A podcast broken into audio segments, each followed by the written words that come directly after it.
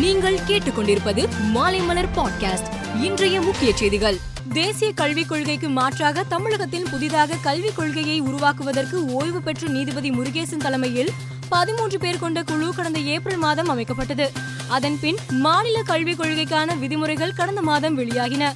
இந்நிலையில் தற்போது மாநில கல்விக் கொள்கை குழுவினரோடு முதலமைச்சர் மு ஸ்டாலின் வரும் ஜூன் பதினைந்தாம் தேதி ஆலோசனை நடத்த உள்ளதாக தெரிவிக்கப்பட்டுள்ளது. ஸ்ரீபெரும்புதூர் ராஜீவ்காந்தி தேசிய இளைஞர் மேம்பாட்டு பயிற்சி மையத்தில் கொரோனா பரவல் அதிகரித்துள்ளது.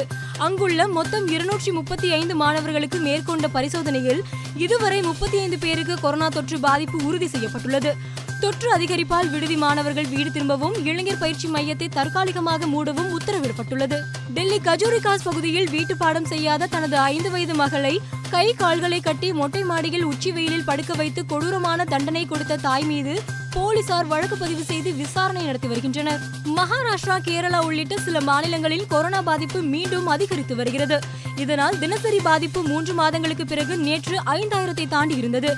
நேற்று ஐயாயிரத்தி இருநூற்றி முப்பத்தி மூன்று பேர் பாதிக்கப்பட்ட நிலையில் இன்று புதிய பாதிப்பு மேலும் அதிகரித்துள்ளது. கடந்த இருபத்தி நான்கு மணி நேரத்தில் புதிதாக ஏழாயிரத்தி இருநூற்றி நாற்பது பேருக்கு தொற்று உறுதி செய்யப்பட்டுள்ளதாக மத்திய சுகாதாரத்துறை அறிவித்துள்ளது. இலங்கையில் பொருளாதார நெருக்கடி ஏற்பட்டுள்ளதை அடுத்து உலக நாடுகளிடமும் சர்வதேச அமைப்புகளிடமும் இலங்கை உதவி கோரி கோரிக்கை விடுத்துள்ளது. குறிப்பாக சர்வதேச நாணய நிதியத்திடம் இலங்கை அரசு கடனுதவி கோரியுள்ளது. ஆனால் இலங்கைக்கு இதுவரை சர்வதேச நாணய நிதியம் கடனுதவி வழங்கவில்லை. இந்நிலையில் இந்தியாவை தவிர வேறு எந்த நாடும் எங்களுக்கு எரிபொருள் வாங்க பண உதவி வழங்கவில்லை என்று இலங்கை பிரதமர் ரணில் விக்ரமசிங்கே தெரிவித்துள்ளார். பாகிஸ்தான் நாடு பொருளாதார நெருக்கடியில் சிக்கி தவித்து வருகிறது. அங்கு மின்சார பற்றாக்குறை கடுமையாக உள்ளது. இதனால் மின்சாரத்தை சேமிக்கவும் அதன் பயன்பாட்டை குறைக்கவும் அரசு நடவடிக்கை எடுத்து வருகிறது. இந்நிலையில் தலைநகர் இஸ்லாமாபாத்தில் இரவு பத்து மணிக்கு மேல் திருமண நிகழ்ச்சிகளை நடத்த தடை விதிக்கப்பட்டுள்ளது. மேலும் நாடு முழுவதும் இரவு எட்டு முப்பது மணிக்கு அனைத்து மார்க்கெட்டுகளையும் மூட உத்தரவிடப்பட்டுள்ளது. ரஞ்சி கோப்பை கிரிக்கெட்டில் பெங்கால் ஜார்க்கண்ட் அணிகள் இடையிலான காலிறுதி ஆட்டம் பெங்களூருவில் நடைபெற்று வருகிறது.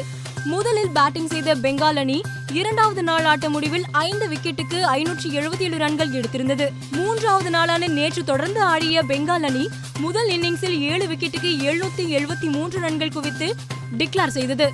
முதல் தர கிரிக்கெட் போட்டி வரலாற்றில் ஒரு அணியில் ஒன்பது வீரர்கள் குறைந்தது ஐம்பது ரன்களுக்கு மேல் குவிப்பது இதுவே முதல் நிகழ்வாகும். இந்த நூற்றி இருபத்தி ஒன்பது ஆண்டு கால சாதனையை பெங்கால் அணியினர் தகர்த்து புதிய சாதனை படுத்தனர் மேலும் செய்திகளுக்கு மாலைமலர் டாட் காமை பாருங்கள்.